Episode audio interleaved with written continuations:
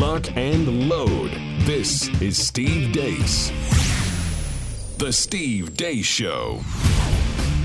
And greetings. Happy Monday. Welcome to the Steve Deace Show, live and on demand here on Blaze TV, radio, and podcast. Steve Deace here. That's me alongside the returning Todd Erzen. Good to see you again, brother. Thank you. Good to be Uh, back. Good to have you back. Aaron McIntyre here as well. Of course, you're joining us too. You can let us know who you are and what you think about what we think by emailing the show. Steve at stevedeace.com. That's D E A C E. Like us on Facebook, MeWe, Parler, and Gab. Follow me at Steve Deace Show on Twitter and Gettr. And don't forget to get clips of the show for free that are also free of censorship when you go to rumble.com slash Steve Deace Show. That's rumble.com slash Steve Deace Show. The school year is uh, almost ending. Uh, universities will be getting out uh, of classes here in just a few weeks. Uh, K through 12 will be shutting down here in uh, about six weeks. Never too early then to start looking ahead to what might be your education options for next year. If you have finally figured out that th- I just can't justify holding my child's mind into government school captivity any longer, and you're looking for options, look at our friends over at Freedom Project Academy. They're built on Judeo Christian values, a classical curriculum. What does that mean? It means they're taught, your children are taught, taught the way that the founding generations of the country were taught uh, how to think, not what to think. Critical thinking is actually encouraged. Uh, you're taught mastery of subject matter, not spirit of the age propaganda. Uh, my own son Noah did Freedom Project Academy for uh, several years uh, as well uh, when he was younger. I know the people that were involved in establishing this online academy. Good got to know them in the original Common Core fight. So that kind of gives you an idea of where their heart is at. If you want to learn more, Classes are already filling up for next year. So do not wait to the last minute. All right. Get a free packet of information right now when you go to freedomforschool.com. Again, that is freedomforschool.com. Coming up on the program here today, our good friend Bob Vander Plaats will join us at the bottom of the hour. And I'm going to spring something on him. It- it is a meme that I saw over the weekend. And boy, if they say a picture says a thousand words, I think this one uh, definitely says quite a few. And so we're just gonna run, we're just gonna spring this meme on the audience and Bob at the bottom of this hour, and we're just gonna discuss reactions to it. Okay. Next hour for our Monday town hall. Uh, you know, we closed the show on Friday with a explicit explanation of Good Friday and what it means. I thought maybe we should do that for Easter and what it means. And then I've got several interesting follow up uh, emails that I want to respond to that are, a, I think, right in the wheelhouse of the day after Easter conversation. So we're going to get into that coming up in the next hour of the show for the Monday Town Hall. Stay tuned for that. And, well, everything else before we get there. And before we get to everything else, of course, we begin, as we always do, with Aaron's rundown of what happened while we were away. What happened while we were away brought to you by a hostile takeover update. The board of directors for Twitter has chosen to adopt a so called poison pill seeking to block billionaire Elon Musk's hostile takeover of the company. The poison pill would essentially allow all shareholders, except for those attempting to take over the company, to buy newly offered shares in the company at a discounted price, meaning Musk would have to purchase the new shares at a higher price and essentially bankrupt himself if he wanted to take over the company. That's not going to happen. As the Daily Wire reported last week, Twitter's board basically has three terrible options still to choose from at this point. Elon Musk could launch a proxy fight to remove the current board. The company finds a savior to buy the company at a significantly higher price, which would then increase the value of Musk's current shares, or Musk could walk away and leave the company facing a pile of lawsuits from shareholders. Moving on, the White House announced Friday the resumption of the sale of oil and gas leases on federal land this week. That comes about 15 months after Biden imposed a moratorium on such sales taking place while he was in office. The Republican National Committee recently announced they voted unanimously to end the GOP's presence in the presidential debates in 2024 after the Commission on Presidential Debates refused to enact reforms on the debate process. Checking in on Florida, where Governor Ron DeSantis late last week signed a bill banning baby killing after 15 weeks. DeSantis in recent days has also proposed a new congressional redistricting map for the state that adds four Republican leaning seats and would wipe out the Democrats' redistricting advantage nationwide. A new study published at The Lancet finds that in the UK, the reinfection rate for COVID in both the original and Delta waves was 0.7% in adults and 0.2% in children children, meaning natural immunity was and still is the most effective vaccine against COVID. Groomer update here's a random preschool, yes, preschool teacher. So, my classroom celebrates diversity. It's probably my favorite thing to teach. We usually use kids' books to talk about this kind of thing. Recently, we started wearing pronoun pins, and the kids get to pick a new pronoun pin every. We have some that pick like she, her every single day, and we have some that change it up. So diversity is really important in my class. So I recently realized that there's a whole lot of really amazing figureheads and people to look up to in this world who aren't white or straight or male or have what have you and that we should learn a little bit more about these people. And finally, this headline from the Babylon Bee Roman soldier assigned to guard tomb of some Jewish carpenter looking forward to uneventful weekend. And that's what happened while we were away. Aaron's montage brought to you by Taiga Coolers, one of our new sponsors here. It will be spring here in the Midwest someday. Today is not yet that day. In fact, we had measurable snowfall yesterday. Who's not dreaming of a white Easter? Right? This is like the second time in the last three years that we have had snow on Easter that we did not have on Christmas here uh, in the mid- Midwest. But um, I, I, know because I've you know been flipping channels uh, over the last couple weeks. I see the spring happening in the South and some other places. It will soon, someday, arrive here, and when it does, or maybe it's already arrived where you live make sure to check out Taiga coolers. Uh, they're heavy duty, built to last. They come in lots of colors. They can be customized for personal or corporate gifts or events. Uh, they sent uh, the three of us some customized coolers a couple of weeks back. Is this what it's like having a teenage son now? Does he just literally just gank all your stuff? All the cool stuff you get now, does you spill for it? At least this time he asked. This time he came to me and said, Hey, Pop, should I, you're not using that cooler, are you? What's he using it for? good question. Well, I was told it's uh, to take with me on uh, track meets, uh, is what oh, I was told, because okay. those are long days. I'm like, I don't know, th- those fit on the bus. They let you take those on the bus. I don't know if you were a track coach and some teenage boys brought a cooler, wouldn't you instantly think? But then again, we went to government school. He doesn't, right? But wouldn't you instantly be suspicious of uh, what's that and what's the purpose of it? Correct?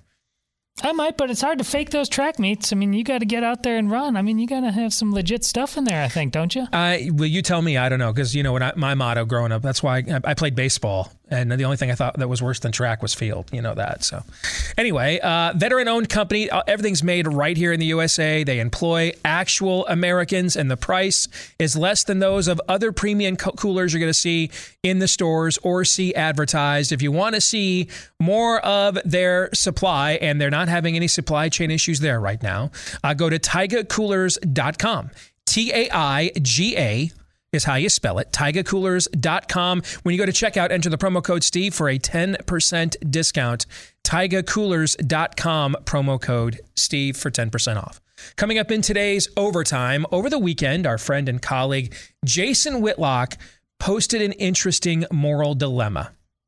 And the question was if you had the choice, would you rather be 20 again and broke or 60 with 100 million? And I think this is one of those questions that is a window to the soul, or at least what a person's current priorities happen to be. So, we are going to discuss that question and how we would answer it coming up today in the overtime for Blaze TV subscribers. We will record it right after today's program, and then it will be uploaded for you later today at blazetv.com slash deace. And if you're not yet a Blaze TV subscriber and you would like to become one, that is where you can go to get a discounted subscription today. blazetv.com slash deace. I don't know if my DEACE20 promo code still works.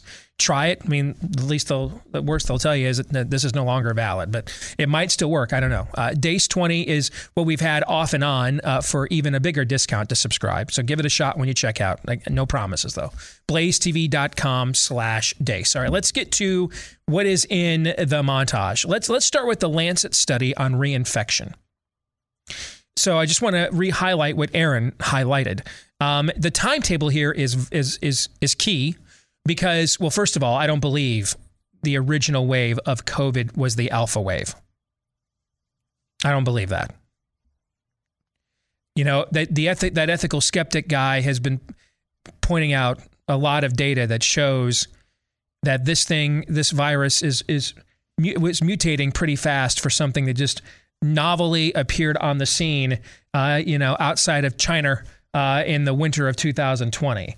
And that if you look at normal um, microbiological evolution, small e, usually a strain's got to be a few years old before we get to that. For example, with the first SARS, the second wave happened numerous months after that um, that virus actually originally was uh, unleashed out of uh, out of Asia, and it actually one of the hotspots of origination for the second wave was Canada.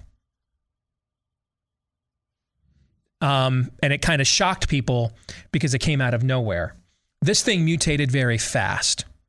And so one of his arguments is how are we how is this thing accomplishing 3 to 5 years of normal mutation or evolution in the span of months at a time, right? That, that's the stuff he's been posting. Well, I can give you an, an answer to that question, actually. Would you like it? Probably not. Probably not. It, I'm not saying it is the answer. I'm not saying it is the answer. I don't know for a fact that it is the answer, but I think it has it's the potential to be an answer. I think it's a hypothesis that has at least theory potential. And that that what we call the alpha strain wasn't an alpha strain at all because the, the virus is the result of preemptive attempts to vaccinate, create a vaccine against a contagion that did not yet exist. It was either released or escaped from that lab. And since they've been doing that research since, what is it, 2014? Can we document it going back to 2014? They were doing that gain of function research? Mm-hmm. Yeah, we just talked about that not too long ago, yep. right? Yeah. So now you can. I mean, you, that timetable would line up, wouldn't it? If if if so, therefore, what we're dealing with here, and that's that's also why they had the gene sequencing for a vaccine and everything so fast, is because the virus is the vaccine.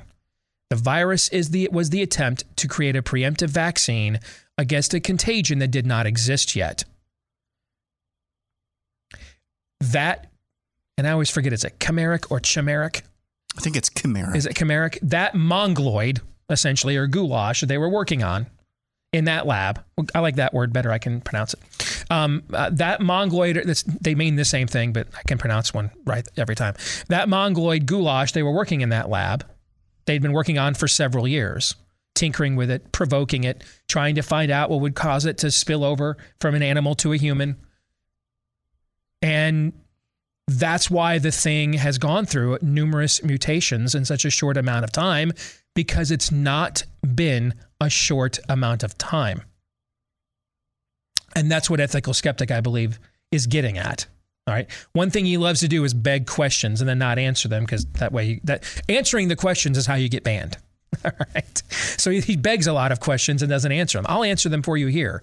That would actually answer that question. That we didn't just see a bunch of mutations happen that normally would happen within years of an outbreak or a virus. But they've actually already been happening for years. How's that for a potential answer?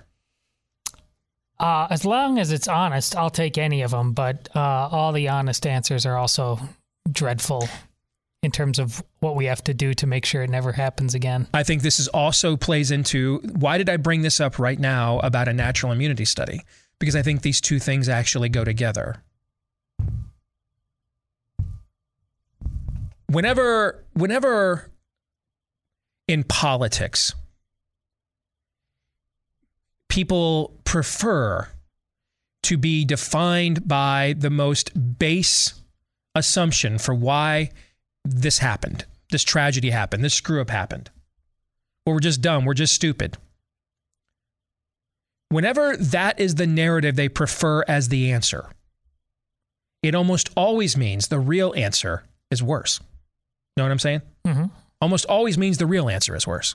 Because these are elitists. What do they fear more than death? Or death, I should say. It's being embarrassed. Correct. So when they when they're like, "Yeah, we're just that dumb. We're just that it, it, we're just that embarrassing." What's the real answer?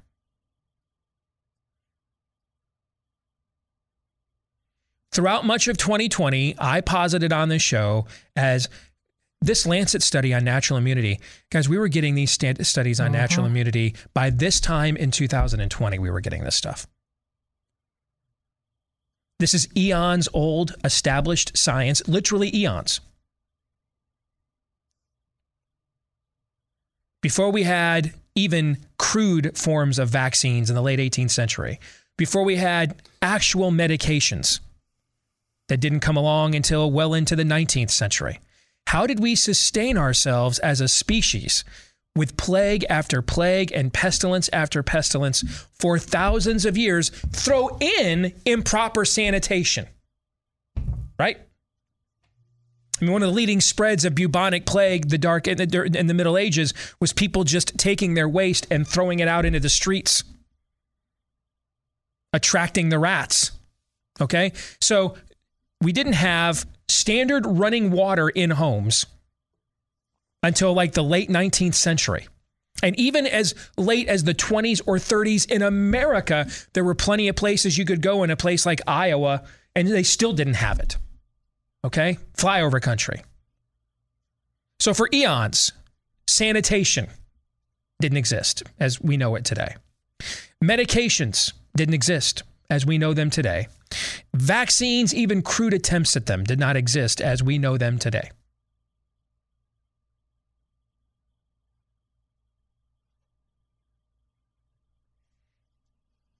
As Bill Maher has pointed out, a half a century ago, your doctor recommended his favorite cigarette brand. Okay? How did we sustain ourselves as a, as a, as a species for eons worth of plagues and pestilences despite those things? We were forced to acknowledge the natural order of things. One of the most basic facts of science before we even knew what an immunology was, is prior infection providing protection and resistance against future infection. That is as old as the written word in human civilization. And yet, throughout the course of this scamdemic, the elites the Fauci's, the COVID stands have tried to deny this. Why? Well, throughout 2020, I posited it's because it was tacit admission that the virus is not of natural origin. It was about this time last year that the constraints about or against posting about the unnatural origin of the virus were actually lifted on social media. At this time last year, you and I had one of the best selling books in the country, Faucian Bargain. Yeah. You still, when we published that book on March the 26th, you still could not openly talk about the virus being of an unnatural origin. Right. Think about that. So, the easy answer as to why they denied it this entire time was what? Greed. And they never pushed back on that. They never they never pushed back on, yeah, we just there's no money in it. We're greedy.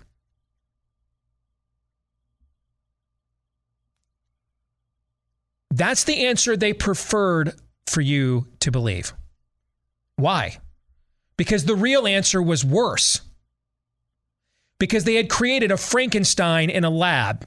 It was either let out of that lab on purpose or through incompetence or malfeasance.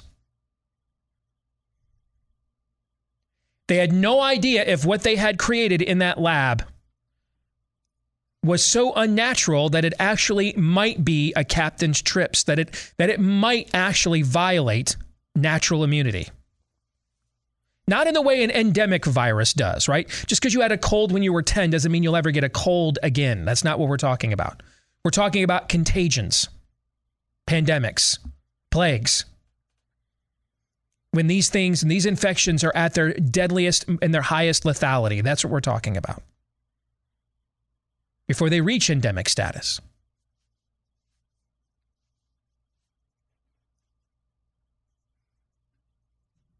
The Lancet is pretty much the medical journal of the European branch of the spirit of the age. Fair? Yep. Is that a fair description? So why are they acknowledging natural immunity now? There's, is there any more money in natural immunity than there would have been if they'd have done this two years No. ago when we had we had the same data from other parts of the world? They could have they could have done this then. Because the UK data isn't just what I would call the beta variant. It's not the alpha variant. The alpha variant is what they injected 500 million times into people last in the last year in my opinion. That's your alpha variant. This is the beta variant and then we went to delta. It includes both of those strains, even the one that was more virulent. Deadlier, delta. And still 0.7% of adults, 0.2% of children suffered reinfection after prior COVID infection.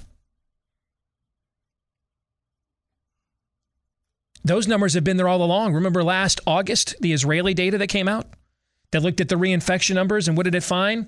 Like 24 times higher, more likely to be reinfected amongst the jabbed than people who had a natural infection, right? Right. This has been out there all along. So, why is the Spirit of the age, is European branch journal, The Lancet, now acknowledging this?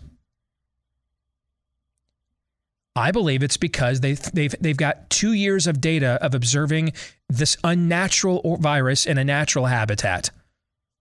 And they're now not as afraid or scared that they've unleashed a like end, apocalyptic end of civilization, the stuff we make movies out of level event. That's what I think is the answer. Do you guys have any thoughts on that? Well, that's just another layer of why somebody needs to go to jail because if that's right, uh, the truth was withheld intentionally because everybody knows that had the truth been released earlier, who it would point back to. And that's what they're they're trying to the exhaustion that of everything that came with the virus has caused people to just want to move on. They're hoping, you know, that they can they can have plausible deniability by dropping out something like this. See, we got to it sooner or later. There's the truth for you. But nobody, like in so many other walks of life, uh, there people aren't willing to put on up a fight on anything, go to their school boards just because they want to get on with their own personal obsessions, and they're probably right about that. Um, this is as on brand. Your conclusion, Steve, is as on brand for the um, biomedical COVID cabal as it gets. As it gets. The truth only comes out when it's not a threat to them. I'm just looking at something Peter Daszak just retweeted. Uh, not just retweeted. He tweeted this a couple of days ago about a uh, a bat hunter in Thailand who's hoping to prevent the next pandemic. Tell me if you've heard this story before. Yeah. These people just re-rack it until someone is actually held accountable. Mm-hmm. They're just going to keep re-racking this over and over and over again. They're going to keep creating these chimeras or chimeras, however you goulash. They're going to keep harvesting aborted babies, killed babies, Yep. Scalps to put on to lab rats. This is what they did in Wuhan. This is what they did at the University of, of Pittsburgh, I believe it was. You're right. They're going to keep doing this over and over and over again until somebody's held accountable and somebody says no and somebody says uh, gallows and or jail and or both or just skip, skip jail right to the gallows. It's just gonna and Yeah. and there's there's no end to it until we demand it. Disney and Big Pharma are the exact same problem. That's that brings us actually to Elon Musk and Twitter. You know one of my cardinal sayings. We are not a nation of laws and we never have been. We are a nation of political will and we always will be. Musk is demonstrating that he has the will to finish this race. And that's what this always came down to. Was never a question of resources or ingenuity or cleverness. This was always a question of will since Musk has clearly indicated that he has the will to see this through to the end. This is the position that that Twitter is in. That's an excellent summation of daily of the Daily Wire. Let me just boil it down into really the only option they have of, of con, for control is they're going to have to now go out and find out how many of the World Economic Forum crowd is willing to buy the company at a higher rate per share than Musk is willing to buy it their hat in hand. That's their only. uh, That's their only shot now. Is they're going to have to go to this. They're going to have to go to those people and say, "Brother, can you spare an extra sixty billion? Because that's what it's going to take to hold on to this." The Saudi prince, we all, I mean, the amount of lies that have come out already because of what Musk has done. Like you heard the story of the Saudi prince who went on Twitter and rejected Musk's offer as the, board their member. Second has- largest shareholder. He sold his shares in 2019. He's not even a board member, despite everything you were told. That story's a lie. Not true.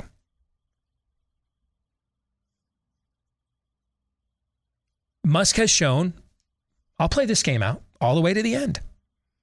All the way to the end. I'm fine playing it out. That's what this has always been about, is a question of will. Now, this is a higher stakes game than anybody within the sound of my voice can afford to play, but Musk is basically playing a game of let's find out. Here's what we have found out. Most of Twitter's board aren't even active shareholders. In fact, it's such a corruption. Even Jack Dorsey, the Twitter founder, is out there posting stuff that, that looks pro Musk.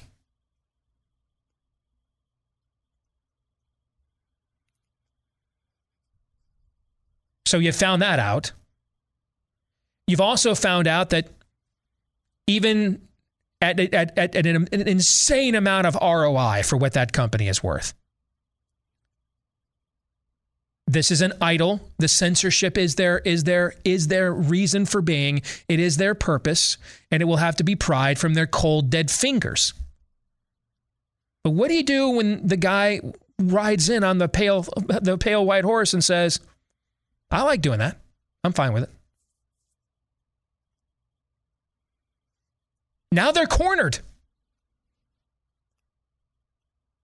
The poison pill that they enacted isn't it's it, it's kind of erroneous how it's described as something that limits Musk. Musk can still buy a substantial amount more of Twitter shares that would still make him their largest shareholder. He can still increase his shares from 9 to 15% if he wants. Nothing is stopping him from going out there and accumulating investors to buy up the remaining shares so that he that's the old fashioned takeover model, right? A, a rival group of investors come in and buy up the shares. There's nothing stopping him from taking this thing over at all by this poison pill move. Who the, what this poison pill move really limits is Twitter. Because now they have admitted to their shareholders that they don't have their fiduciary interest at heart as their number one mission. Weren't we told from, I mean, I remember hearing the first time from Rush as a kid.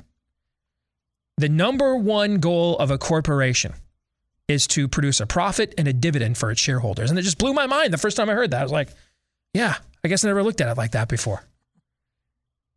My guess is the vast majority of people who own stock in Twitter thought that that's what that what that transaction was for. And now they're learning that it's not. So the only chance they have right now to hold on to control is they're going to have to go find a guardian angel or angels willing to pony up about 60 bill. Maybe they will, maybe they won't. But then they'll have their own shareholders and the government to come after them even if they do. More in a moment.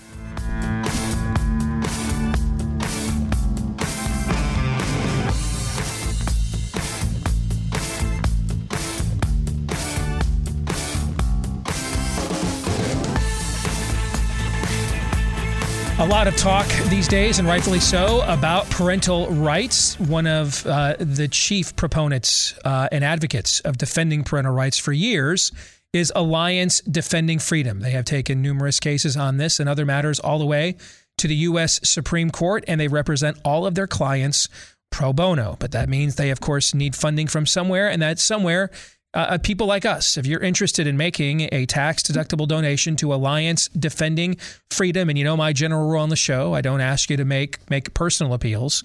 Uh, for you to make donations to organizations I myself have not donated to. And so this one checks the box. You can go to adflegal.org slash Steve. That's ADF for Alliance Defending Freedom, adflegal.org slash Steve. That's adflegal.org slash Steve. Speaking of the Supreme Court, Clarence Thomas uh, is back hearing oral arguments today uh, in person at the U.S. Supreme Court. So that is obviously good news. Praise God. Indeed. Uh, we welcome in our good friend uh, Bob Vander Plaats from the Family Leader. Good to see you, brother. How are you? Doing really well. Happy Easter to all of you. And just one little plug for Alliance Defending Freedom to your, your viewers, your audience. They are a key partner to us as well, uh, national allies. So if you want to support them, it'd be money well spent, well invested. Well, um, I I know, and you know, Michael Farris is a longtime friend of mine who runs that organization now. Uh, I've done a lot of work with them over the years. Both of us have. We've seen firsthand how effective they are, which is why I was so disappointed to see them be so passive during key moments I thought of the COVID battle. Mm-hmm. But once they got off the sidelines and got involved in that, then I was fine using our show to uh, support them and even uh, write them a check out of my own pocket because they have an outstanding track record of success. That's why I was disappointed. I, I we needed a weapon like that in this You fight bet. because they know how to they know how to do this stuff. They're really good at it. So, how was Easter for you? Even though you spent it in Columbus, Ohio, how was it? Well, I did not spend Easter in Columbus, Ohio. I was actually back in Des Moines for that. Okay. Uh, but Darla and I were in Columbus, Ohio uh, last week over my birthday, uh, Tuesday. And you even came back wearing that red. Look at that. Yeah. So Monday and Tuesday we were in Ohio, but then uh, I flew on to Richmond, Virginia, and we had a chance to see our Ohio pier with Aaron Baer and his board and his team, and then our Virginia pier of Victoria Cobb and her team. Both are being part of the Daniel impact of this state initiative across the country that we believe is a tangible way to bring revival back to this country. So you left Ohio before one of the biggest days in Governor Mike DeWine's life. I did. Yeah, he has COVID. And so, if you know anything about Mike DeWine, you know this is a seminal moment for him. I mean, this is uh, one of the proudest achievements and moments of his life is to now be able to add himself to the ranks of those who have contracted the disease that he is uh, hopelessly shown to be devoted to uh, over the last couple He of thought years. he had it before once. Yeah, and then, then of course that turned out to be a dreadful false alarm. Uh, He hates being teased, and now of course uh, that marriage has been and officially consummated. So shout out today to Governor Mike DeWine uh, for his new dalliance uh, and confirmed romance with COVID. No longer are those feelings unrequited. The affection has been returned, uh, indeed. So um, speaking of Easter, I want to spring this on you Sure. and don't show it yet, Aaron. Okay, I, let me talk about it for a second. When I saw this Easter morning, I I I had to hold my breath. I got a lump in my throat. Just the comparison and the contrast. Okay. This is a meme that was going around Easter morning, and and, and here it is. Look at this. Yeah. This is the skyline of New York City. At the bottom in black and white, I've been able to verify that is um, that is Easter weekend, New York City skyline, Empire State Building, etc. 1956. All right, that's what's at the bottom. Now I don't know what year that is at the top, but I would guess it's within the last decade for certain. Okay, it would certainly be post Windsor, post Obergefell, so within this decade. Okay, but at the bottom is 1956. At the top is modern, current day, same city, same skyline. When you see these images, you know the old saying that a picture says a thousand words. Man, I, I think this one is a Dostoevsky book. Okay, hmm. I mean this this is this is, I mean you could you could write a chronicle on what this one says. But I want to get everybody's reaction to this, Bob, and you get the first crack at it. I think my first reaction is where's the hope? Uh, when you take a look at the lower picture, you see the hope is in the cross. uh, regardless what you're facing, what the trials are that you're going through, life circumstances. Uh, we look with an eternal focus, and that's why we give praise on Easter morning that the tomb is empty. And we still embrace the cross that we have a God who loves us so much that would send his one and only Son to take upon our sin, our shame, our burdens, and nail it all on the cross and put it put it to death once and for all. It is finished. Mm. When I take a look at the above picture, I quite frankly look at it where Scripture says, "Well, you know, who is the Lord?" Uh, I live in so much prosperity. I have everything I want, everything that I need. Uh, I'm the God of myself, which is, you know, basically everybody's got to wrestle with there. Is is there a God or isn't there a God? And so therefore, who is the Lord? This is all deserved unto me. And so even using the rainbow colors uh, for a long time, I thought, you know, that's like covenant God has. And our God will not be mocked. I'd be very careful in how you use the rainbow and in this circumstance in particular. But to me, it's a deal of either you have one America, 1956 is saying there is a God, and we are not it, and we're going to live with an eternal focus. The other picture is saying we're God. Who is the Lord? I'm the Lord, and I'm going to display it on on sky our sky towers. What do you guys What do you guys see when you see that picture? I want to go a little more specific. That's a, in kind of picking up where Bob left off there. When you look back at humanity, the association with tall structures, uh, especially in ancient times, Tower of Babel, the pyramids, things of that nature, what does that symbolize? It's not pointing to the sky, really. It's pointing to to pointing to us. Look, what was the what was the, the the purpose of the Tower of Babel? What was the purpose of the pyramids? Uh, historically, I would I would say tall buildings are not necessarily what they're pointing to.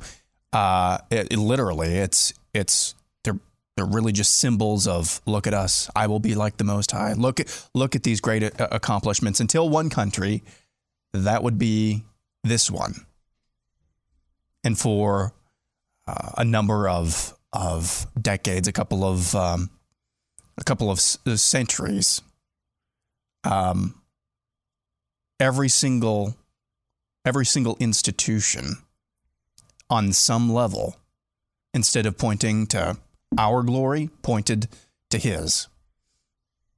And just we, we've been using this term when we've been using this term a lot lately when you let go of the rope, mm-hmm. it goes real fast. That's what that's what it said to me. That's why I got the lump in my throat. We're talking. That's basically a little more than a generation there. About yeah. that's about a, a, fifty years is, the difference that can happen when a culture lets go of the rope. Todd. Uh, it reminds me of what I've brought up many times before. One of the most chilling parts of scripture is when the Lord reminds everybody, "Hey, many of you will come to me and say, I did this and this and this, and I, I mean, I will say to you, I hardly knew you." Listen, there, there's a there is a whitewashed tomb aspect of just that picture because this is 1954. 56, but 56. Yeah. It, it's it's not 1906. Okay, there are people alive today that were alive in that moment the baby boomers, uh, the people who turned on the lights in those buildings went home to the now baby boomers.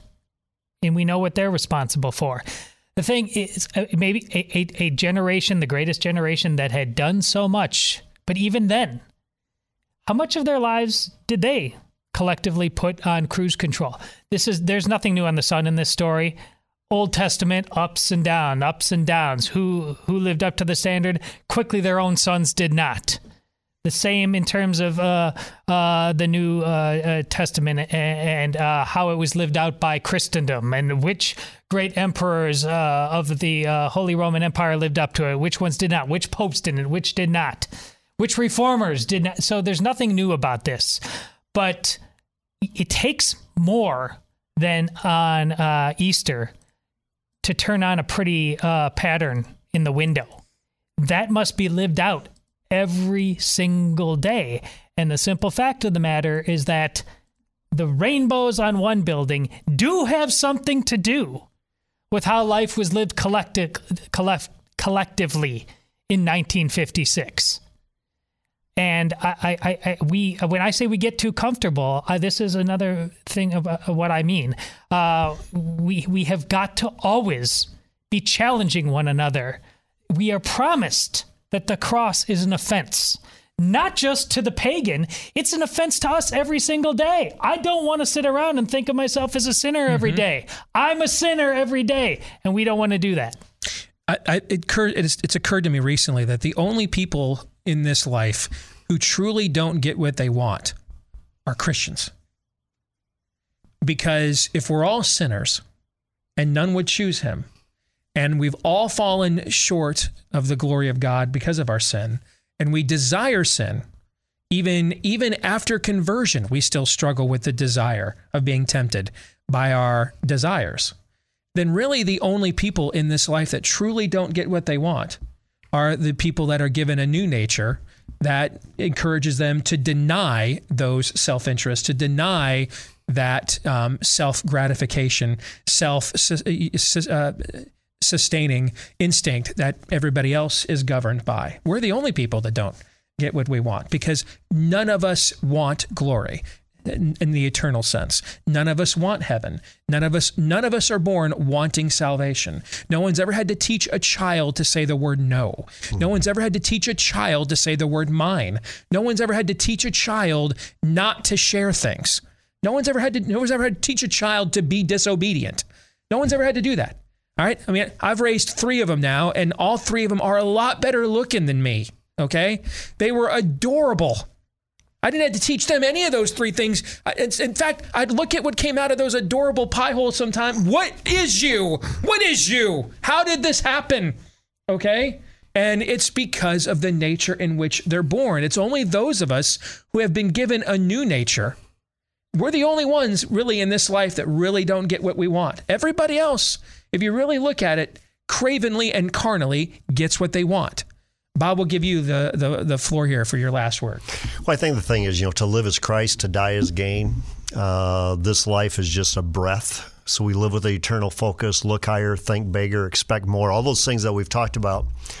Todd, going back to you and look at, say, 1956, and you think of the World War II generation, which is called the greatest generation. Greatest generation my dad talked very openly to me about that. He said, you know, we're called the greatest generation because what we did in World War II put the cause above ourselves. He said, but we're also the generation that stayed on the couch asleep when they took prayer out of public schools. You know, it's just like mm-hmm. we never thought they would get it done. Mm-hmm. So it's just that constant demoralizing. And pretty soon we get more and more and we get more and more prosperous. And that's where the scripture warns us about. Pretty soon you'll say, Who is the Lord? And we need to be reminded who is the Lord.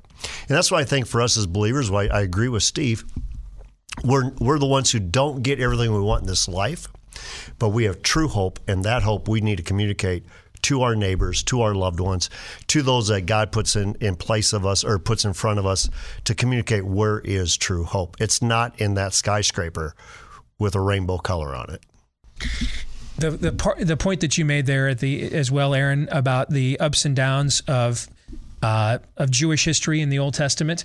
We're not America is not a new Israel or even an archetype for Israel, but you also cannot deny whether you look at the you know the founding documents you go back to the pilgrims clearly there was an attempt to emulate from our perspective some of that covenantal language that if rights were based on coming from God and not from government.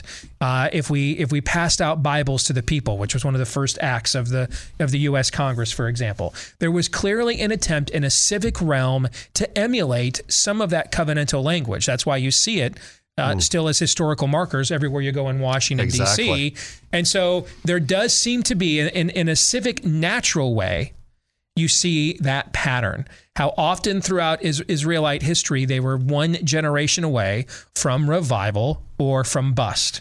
Constantly. Mm-hmm. All right, that that if those things were not passed on to every generation ensuing, Reagan referred to this as we're always one generation from losing our freedoms, right? And that's what I think that what that picture shows is the difference that was made in one generation. And yes, I know that we had Jim Crow and racism and segregation in parts of this country in the 1950s, but look at the difference in how the arguments were made. I don't I'm not here to reconstruct Martin Luther King Jr. And I don't think that he'd have been some conservative or Republican if he had lived on. But I do think if you look at the the way he frames his civil rights arguments, clearly they come from a Christian biblical view and understanding of the world.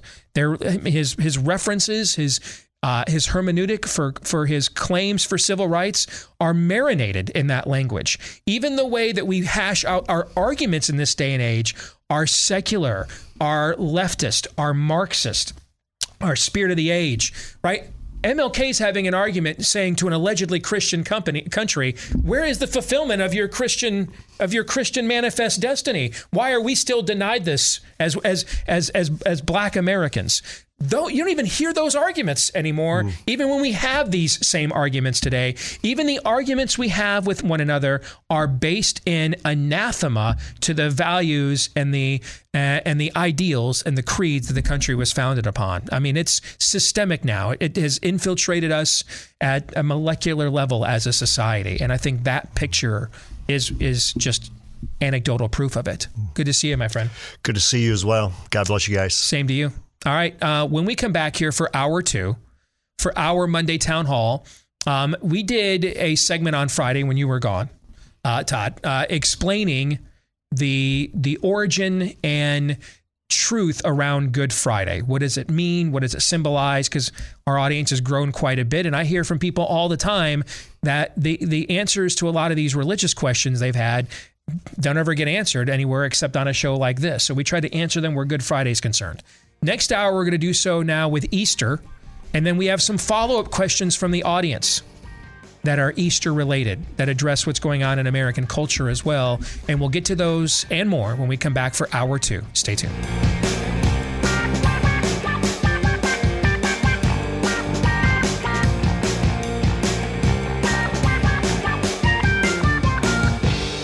All right, back with hour two, live and on demand here on Blaze TV, radio, and podcast. I'm Steve Deace with Todd and Aaron McIntyre, and all of you. Let us know what you think about what we think by emailing the show, steve at stevedeace.com, D E A C E. Like us on Facebook, follow us on Twitter at Steve Deace Show.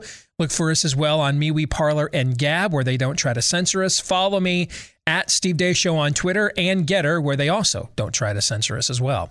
Get clips of the show that are free of censorship and free to watch when you go to rumble.com slash Steve Deace Show. And don't forget, if you're a podcast listener and you have yet to do this for us, please leave us a five star review. If you like the program, hit the subscribe or follow button. And thank you to all of you that have done those things for us already. I just brought you guys in a uh, extra filling of uh, built bars. I'm keeping a stash for you now here in studio. Yep. And I was cleaning out the garage here for spring over the weekend, and I realized I've got a lot more of the seasonal holiday stuff. Because what I do when that stuff goes away, man, is I buy it up. I buy like extra helpings of it. So I had like several boxes of gingerbread and eggnog from Christmas. I just ate one of the eggnog bars during the break, Aaron man, that, that bar is good. That eggnog bar get, bar is. All of the flavors at Built Bar are great. All of them loaded with uh, flavor and protein, covered in real chocolate, not loaded with calories, carbs, and sugars. You will not believe it's a protein bar. Uh, it's better than a lot of the candy bars that are out there on the market. So many great flavors to choose from as well. 180 calories or less in every single bar, uh, up to 18 grams of protein in every single bar as well. If you want to try it today or try it again, go to built.com, B U I L T for built bar. Go to built.com and get 15% off when you use the promo code DEACE, my last name. At checkout. That's D E A C E for the promo code DEACE, 15% off when you go to built.com for Built Bar. So on Friday, we spent a good deal of time in our final segment getting in getting into delving into Good Friday, its meaning and its importance. And why have Christians, uh, billions of Christians all over the world for 2,000 years, held this day as a solemn yet also joyful occasion? Well, of course, yesterday, if if you're Catholic or Protestant, uh, if you're Eastern Orthodox, you never went to the Julian calendar, so you have a different interpretation of when uh, Palm Sunday and Easter is. I think this year you're like a week behind. Okay, but uh, Easter for Christians for thousands of years, of course, has been the recognition of the physical or bodily resurrection of Jesus Christ, proving that he is indeed King of Kings and Lord of Lords. People have been resuscitated. Even Lazarus was brought back from the dead by Christ, but then Lazarus still died. He died again for real. Jesus Christ is the only person he still lives. He conquered death. He was resurrected forever, and that is uh, and has implications for what it means for all of us. That a day will come when we also, all of us, will be resurrected and either given a glorious body and live forever with God in heaven or a new earth, or in a place separated from Him called hell. Why is it so important? If you're not a Christian, or maybe you're a new one, and you don't understand, what does it mean when Paul writes in the New Testament that if Christ has not been raised, then our teaching, our preaching is in vain, and we are still dead in our sins? That it is the linchpin of the entire Christian faith. That is the only religion that ev- that has based its core claim on whether a historical event actually occurred or not. Did Jesus rise from the tomb or not? And it's only your answer to that question that then determines whether you take Christianity's claims on truth or ethics or morality to be to be serious based on your answer to that question. But I got to thinking maybe we should do something for Easter, like what I just did for Good Friday. But there have been, in, I mean, some of the greatest works of Western civilization have been uh, written about answering this question. How could I possibly tackle it here in just a few minutes or even an hour on a podcast? And then I realized I don't have to. Because in this excerpt of a sermon I'm going to play for you, this may be the best three and a half minutes that's ever been preached from a pulpit in the history of this country. And it perfectly encapsulates and explains the importance and the potency of Christ's resurrection and what it means for Christians and the whole world. The Bible says, My king is the king of the Jews. He's a king of Israel. He's a king of righteousness. He's a king of the ages. He's a king of heaven. He's a king of glory. He's the king of kings. And he's the Lord of lords. That's my king. I, I wonder, do you know him? my king is a sovereign king. No means of measure can define his limitless love. He's enduring strong. He's entirely sincere. He's eternally steadfast. He's immortally graceful. He's imperially powerful. He's impartially merciful. Do you know him? He's the greatest phenomenon that has ever crossed the horizon of this world. He's God's Son. He's a sinner's Savior. He's the centerpiece of civilization. He's unparalleled. He's unprecedented. He is the loftiest idea in literature. He's the highest personality in philosophy.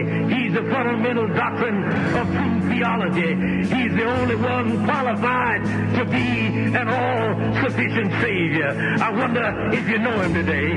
He supplies strength for the weak. He's available for the tempted and the tried. He sympathizes and he saves. He strengthens and sustains. He guards and He guides. He heals the sick. Lepers. He forgives sinners. He discharges debtors. He delivers the captive. He defends the feeble. He blesses the young. He serves the unfortunate. He regards the aged. He rewards the diligent. And He beautifies the meek. I wonder if you know Him. He's a key to knowledge. He's the wellspring of wisdom. He's the doorway of deliverance. He's a pathway of peace. He's a roadway of righteousness. He's a highway of holiness. He's a gateway of glory. Do you know him? Well, his life is matchless. Goodness is limitless. His mercy is everlasting. His love never changes. His word is enough. His grace is sufficient. His reign is righteous. And his yoke is easy. And his burden is light. I wish I could describe him to you. He's indescribable. He's incomprehensible. He's invincible. He's irresistible. Well, can't get him out of your mind.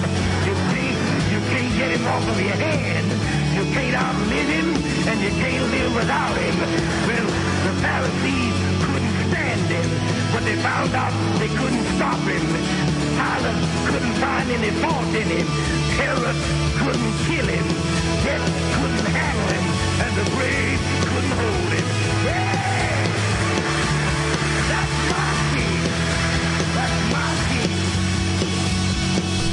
What is that, about three and a half minutes? Yep. That's pretty much the entirety of the Easter story, its importance, and why it is the cornerstone of the Christian faith and really all of Western civilization in about three and a half minutes. From Shadrach Meshach Lockridge, who is otherwise known as S.M. Lockridge, who for 40 years was the chief pastor and teacher and preacher uh, at uh, Calvary Baptist Church in San Diego, California, for 40 years, from 1953 to 1993. I would ask you guys if you have anything to add to that, but then that would be setting you up for failure. There is nothing to add to that. Would you like to react to that before we move on? I'm struck by the question that it arises, at least in my mind and my heart. How often do we let, on a regular basis, because again, it, at Easter in my Catholic tradition, we re-emphasize our baptismal pro- promises, which is what we're how we're brought into the faith right at the very beginning and how it is is then supposed to uh, walk through the rest of our lives. How often do we let that flood that you just saw, that hurricane, that, that force, how often do we let it consume us, wash over us? I would say the answer for most of us is is very little. We bite size, manageable portions, put it on the shelf over here, dust it off uh, every once in a while on a holy day here or there, even if we're regularly regular uh, churchgoers, then how often do we take whatever message we learned that day out into our lives? I, I think that's, I mean, that was a punch in the face right there. That's what our faith is. Our faith is an uncompromising punch in the face. And I would say many of us on purpose make sure that it isn't on a regular basis. My thought is, well, when you put it that way, um, yeah, no, that's it. It can be, it can be, and it is.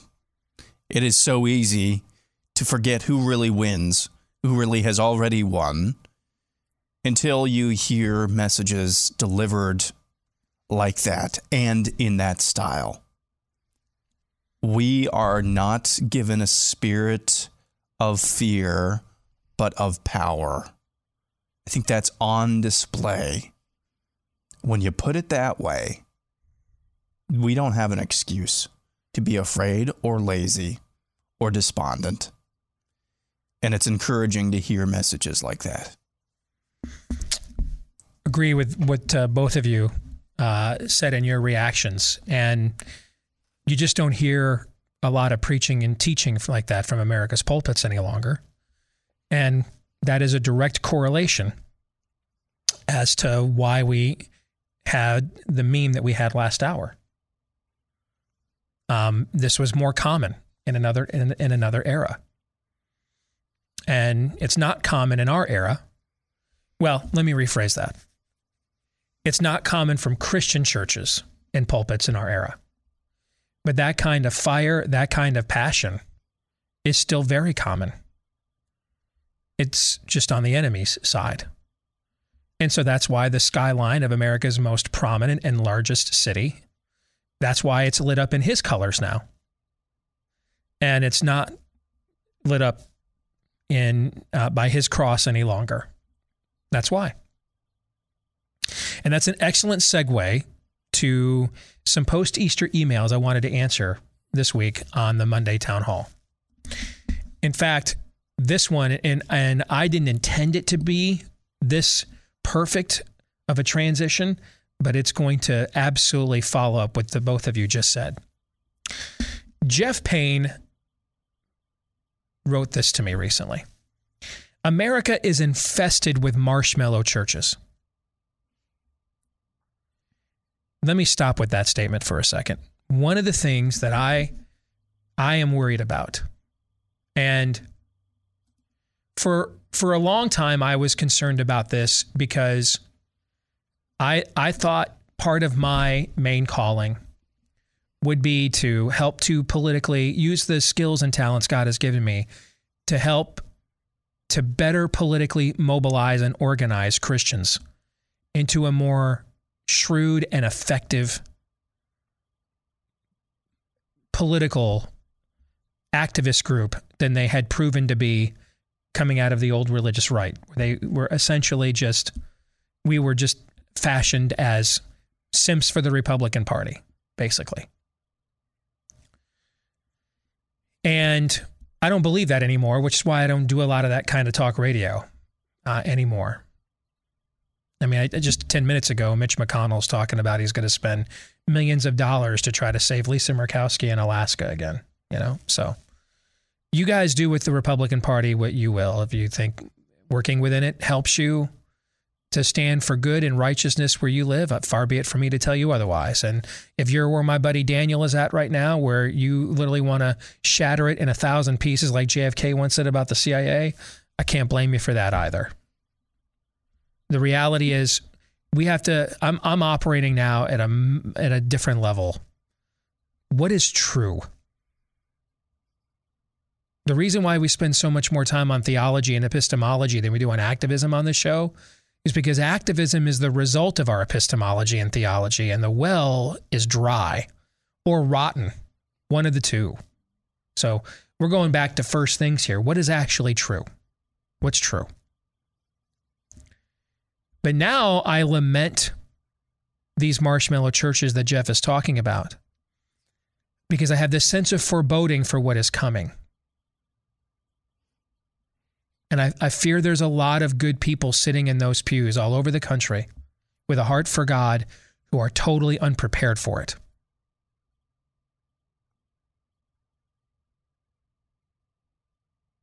Who were not sent out as sheep among the wolves, but sent out, as it turns out, to be sheep for the wolves.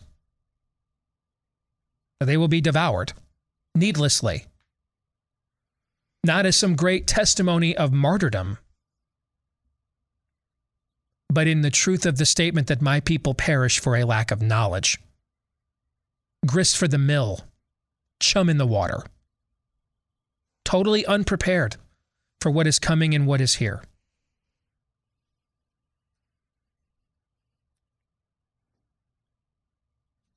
It's a marshmallow world in the winter, like Dean Martin sings. And those are what we sing in our churches. Everything's good. Everything's great. Everything's hope filled.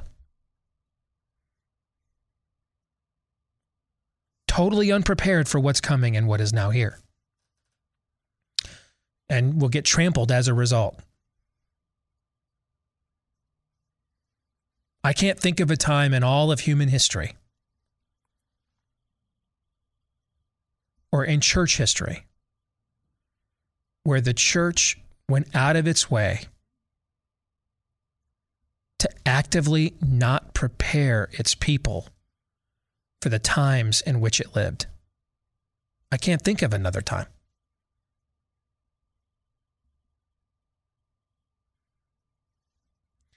Marshmallows are sweet, soft, and mostly used as a filler between sturdier things like in s'mores or moon pies.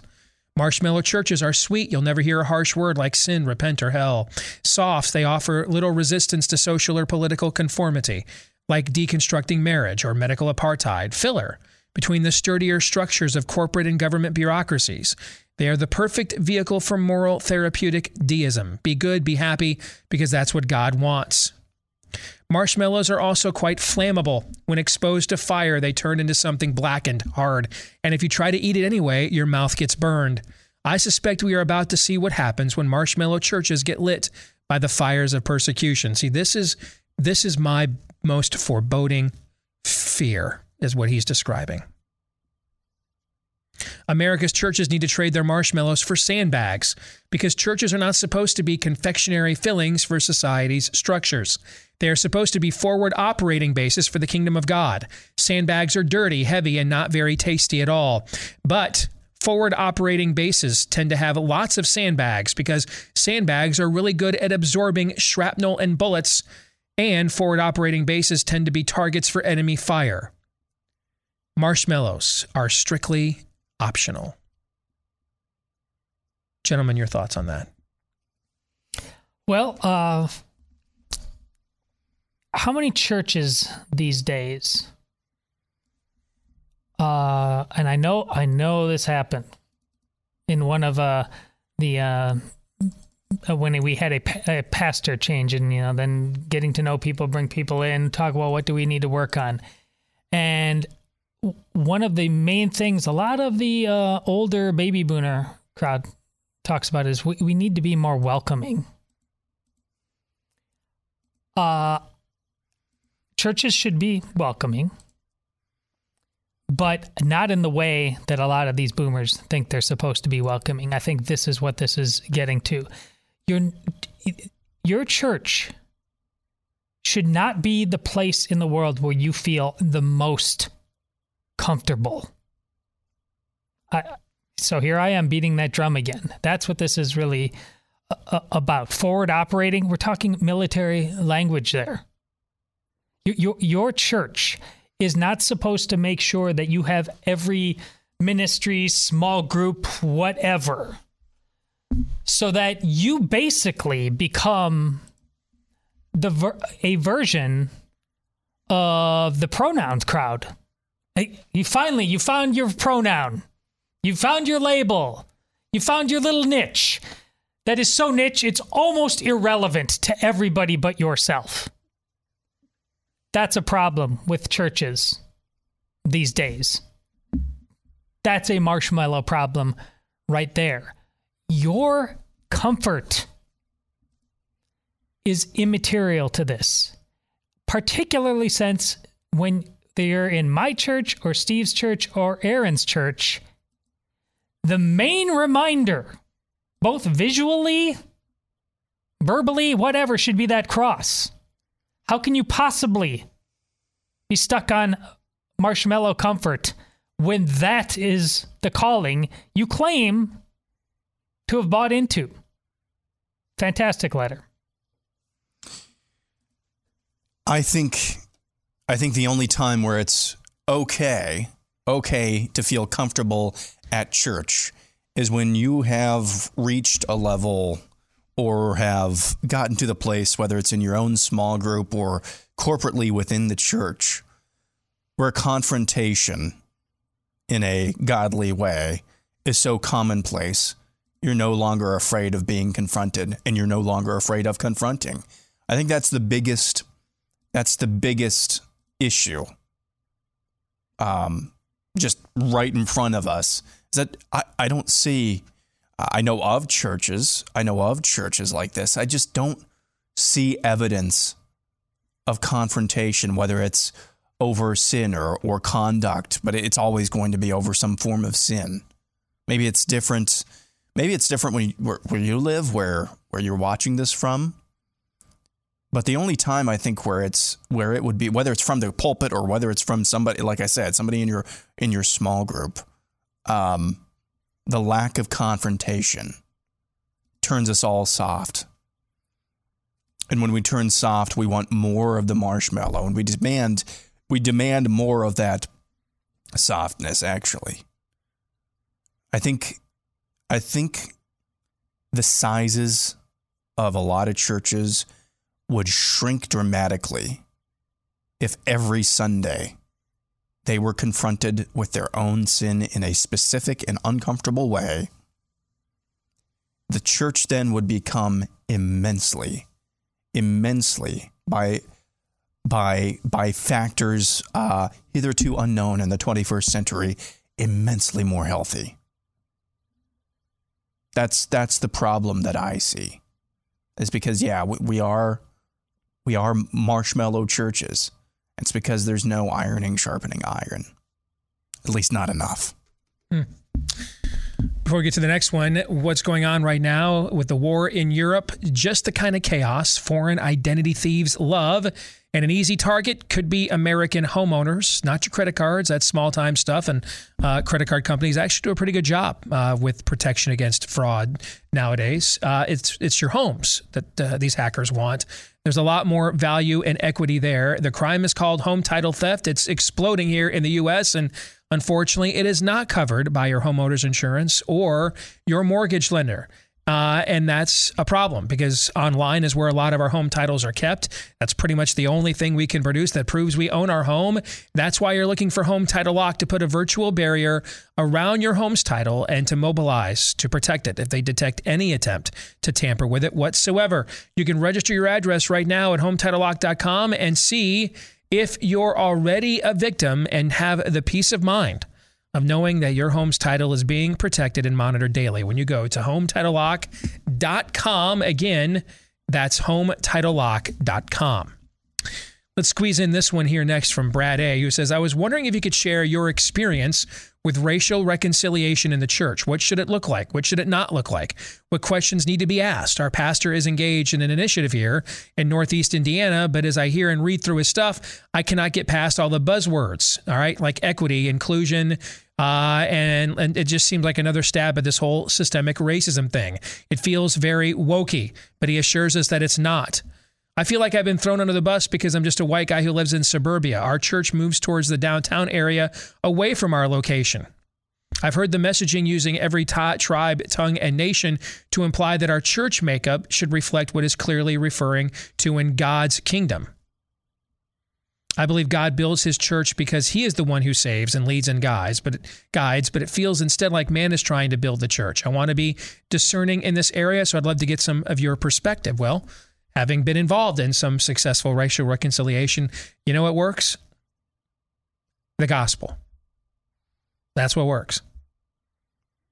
We didn't get a bunch, a bunch of white guys together who, you know, uh, and because some of their parents may have owned slaves 200 years ago, we didn't even ask those questions. I mean, hey, if you had some things in your heart that you felt like were things that you needed to confess and own up to, some some stigmas and stereotypes that you had that you had uh, you were sheltering, you were in sin, then by all means, this is the safe space to do that and seek repentance and reconciliation and um and and also restoration. But but the goal was not to try to get black and white people together. The goal was to get Christians who just happened to be black and white together. That's what it was that we there's neither Jew nor Greek, slave nor free, um, one Lord, one baptism, one testament. We we centered it around the things that actually unite us, and we didn't view we didn't view this as an opportunity to have a proxy fight or trial about things that divided us. That really no one in that room had ever been a slave. No one in that room had ever owned them. Maybe a few people in those rooms had been old enough to experience segregation or Jim Crow. But there wasn't uh, there wasn't the option of you're treated with immediate suspicion. The sin we wanted to address is that we hadn't done this sooner or done it this way. We didn't do we didn't do the worldly racialist agenda with Bible verses. We didn't do that. We took the word of God literally and assumed that it would transcend the differences that we have with one another if we actually got together. How good and pleasant it is to dwell together in unity and praise the Lord. We just took that literally. We did that whole sola scriptura thing and acted on it and just let the Holy Spirit kind of do its thing. That's all we did. There wasn't some magic formula or incantation or steps to follow or a small group study. I mean, actually, small group studies and partnerships came as a result of those relationships, but it began from a premise of the gospel. Started there. That was the alpha and omega of the whole thing. Trying to make it look like what the world falsely calls racial reconciliation and just throwing Bible verses in there won't work. It's got to be gospel centered and gospel oriented. That's the only message that has the power to truly break down those kinds of walls, sincerely because it's the only message that had truly has the power to break down our own walls. Any thoughts on that? Well, you know how you got to approach it if you don't want black or white or whatever race to be the main thing. It's crazy, I know. Don't make black or white or whatever race the main thing.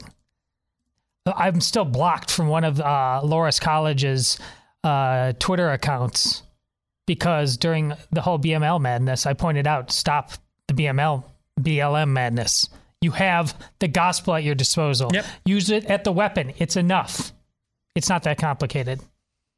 Yeah. Why would I choose a lesser weapon? Yes. When I have the ultimate weapon at my disposal, unless I, I really don't have faith, or I'm not really in favor of that weapon. There it is. That might be a reason why. I will come back more in a moment.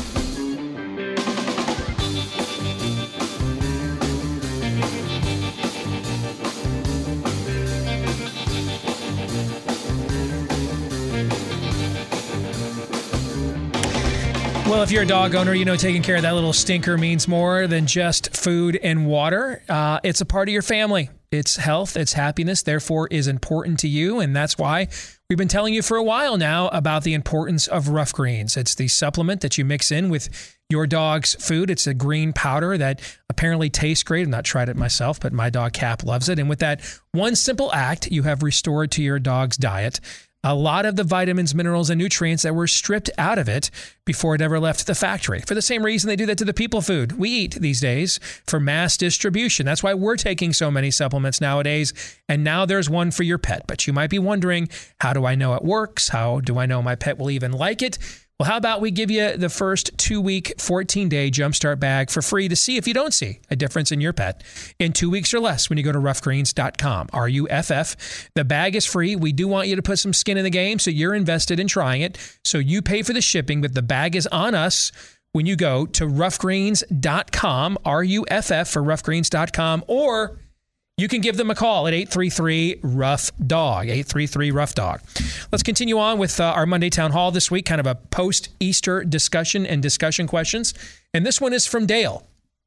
Dale says, As a younger man, I was a very stern atheist, owning multiple Richard Dawkins books proudly. As I have grown and lived a little, I've realized how arrogant that position is. That as a snotty 16 year old, I truly believed I could refute all spirituality and wisdom that comes from it and has existed long before I was ever on the earth. That's a key thing right there humility. I remember when I was interviewing pastors before I got converted on whether I'd attend their churches, and I asked them all the same question. I thought I was the first person that had come up with this question. Well, what about the guy in the the Aborigine in the outback that event that um, uh, you know that missionaries never met, never could get to, and he died saving a, a bus full of school children, and no one told him about Jesus. Is he in hell now? I thought that was a really cool, smart question. Then I found out that they've only been asked that 75 other times. I didn't think of it. I'm not the first one to come up with it. There was a world prior to, a, uh, well, when I was doing this, 2002. There was a world prior to that. Lots went on, lots of questions were discussed. Doesn't mean there aren't good challenges to Christianity. It just often means the new ones that come up aren't it. All right.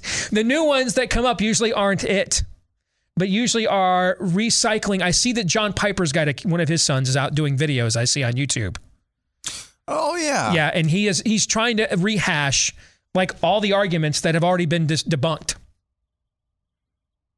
Is that Barnabas or was that? Yeah, I can't remember which of his sons it is. Yeah, but but you know, uh, give me a give me an Arius, a Marcion, a Pelagius, a heretic worthy of the claims of Christianity.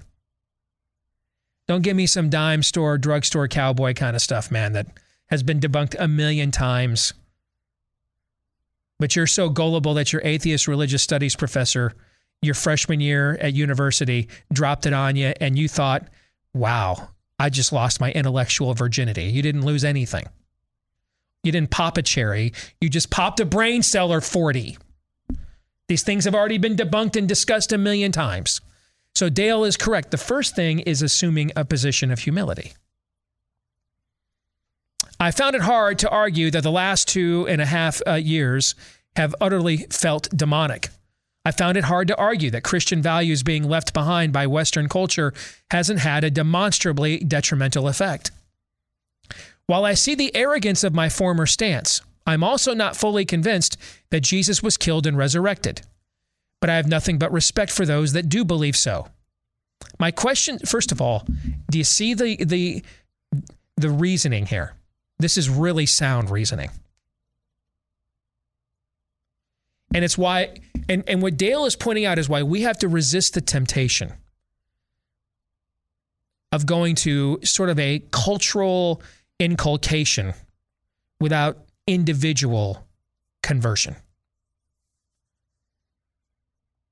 Because what he's rebelling against, what he's about to tell us is, I don't want to be some kind of roll tide evangelical, like you used to talk about. Mm-hmm. Okay. I don't want to conform or how I used to address the lapsed Catholics from the East Coast in the media, you know, um, who went to St. Anthony's school and all they do now is write articles for the New York Times projecting their spirit of the age psychosis upon the church and calling it news, right? But they still call themselves Catholic even though there's nothing Catholic in them. I'm more Catholic than any of them are. There's nothing Catholic in them. They just went to a Catholic school and they've completely disavowed everything that they mm-hmm. were taught. It's a they're conforming to a cultural expectation from the part of the country or the world in which they live. And Dale is saying, I'm, that's not going to be good enough for me. Props to you, Dale. It should not be.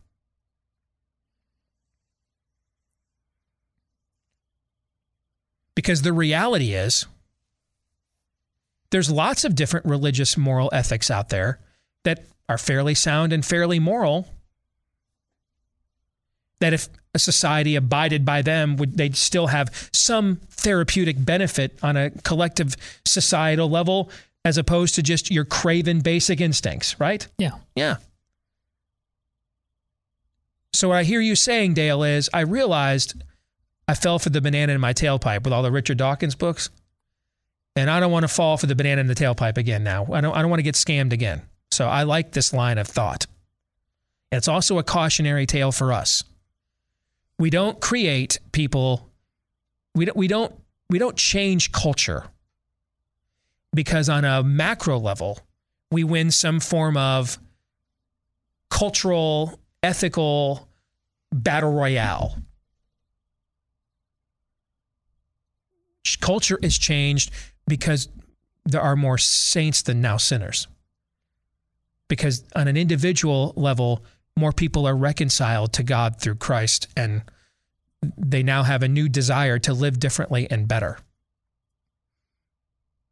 It's from the inside out, not the outside in.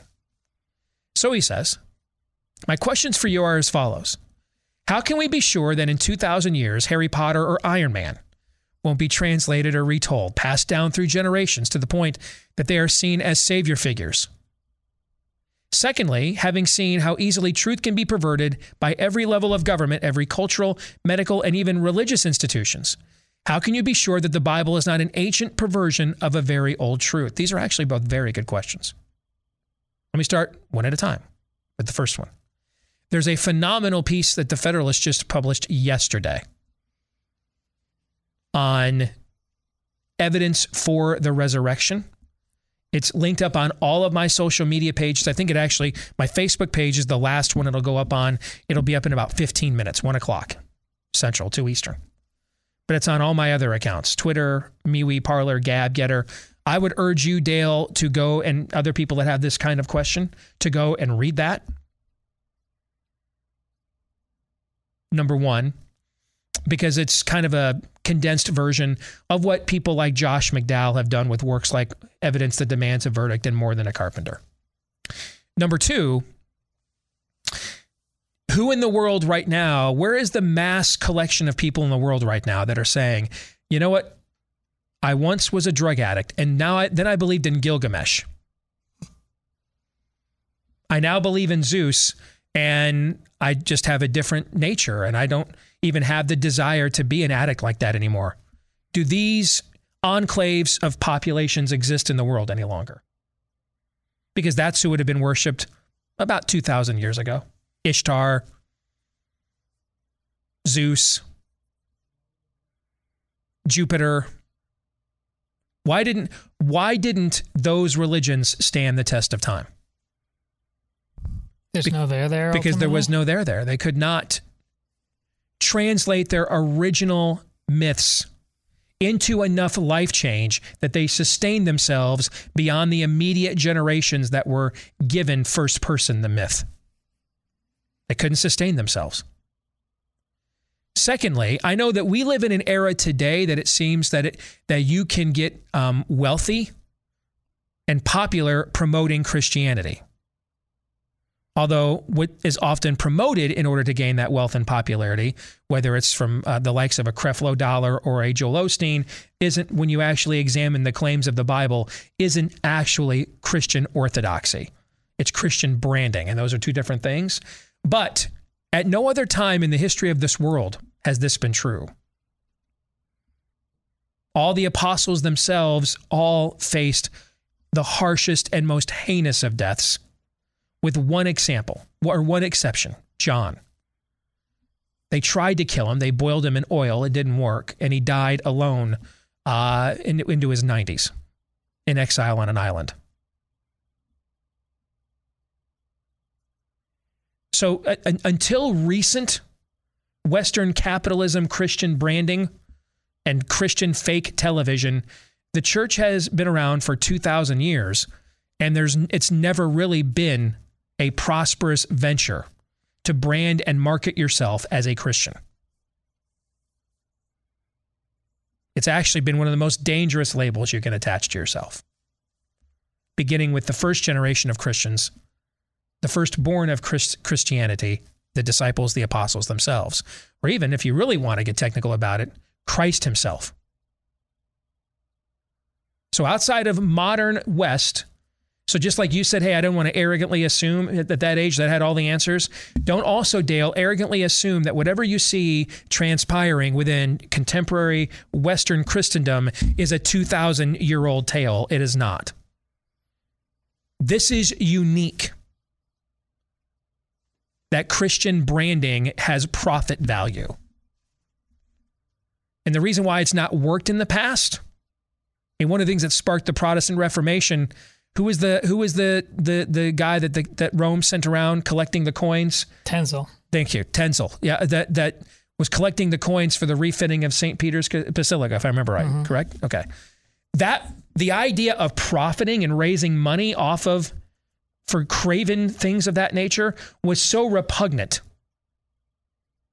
that it's not a coincidental that the timing of that, along with Luther's 95 Theses, happened at the same time because there was already an audience that was dismayed by the direction of the church at that point in time.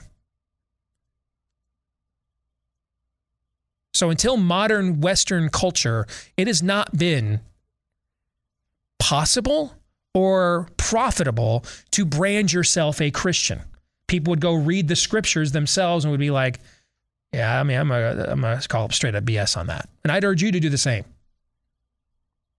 In fact, the scriptures are pretty harsh about people doing this, as a matter of fact. Um, as to your second question, you're correct. You have watched how every institution in this culture has perverted truth in the last two years, right? Every one of those institutions, by the way, is also opposed to what? The Bible.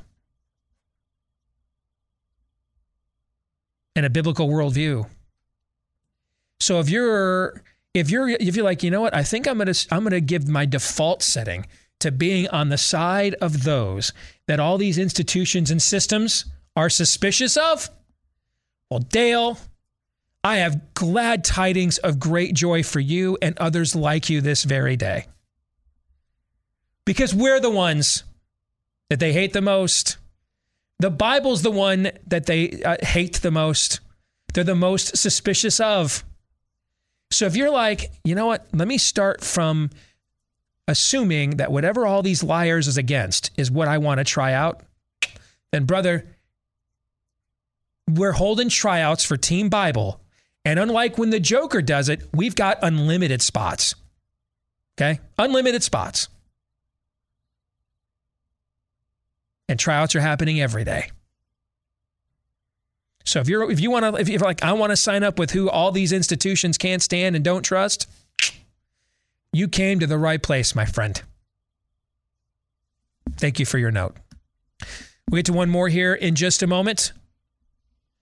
First, though, if you're trying to sell your home in any environment, but particularly in these unprecedented times, Bing. make sure you go in with a real estate agent you can trust. In fact, I've talked about my real estate agent, Scott Remsburg, who I haven't used for 16 years, but I recommend to everybody. I recommended him to you.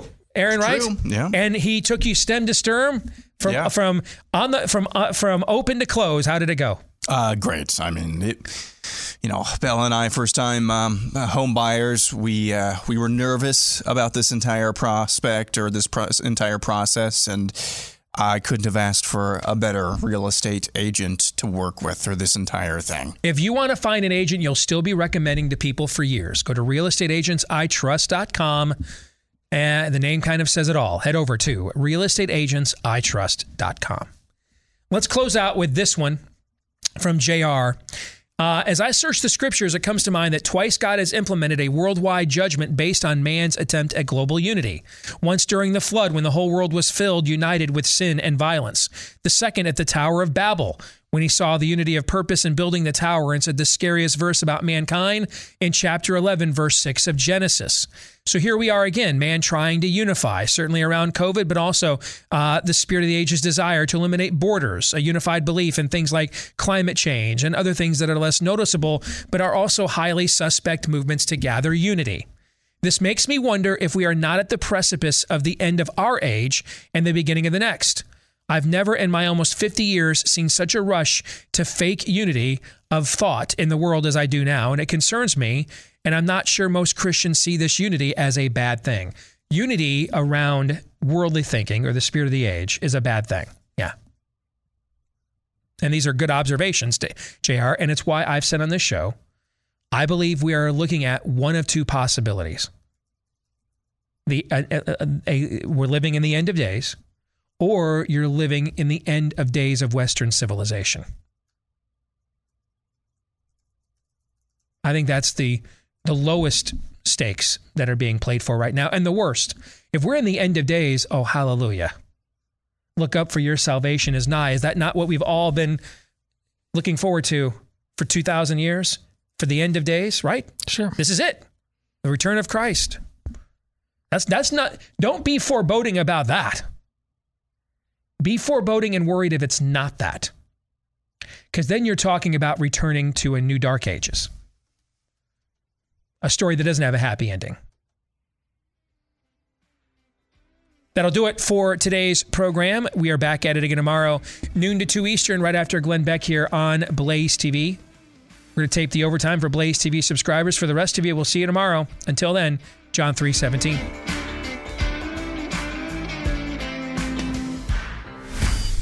This is Steve Deace. on the Blaze Radio Network.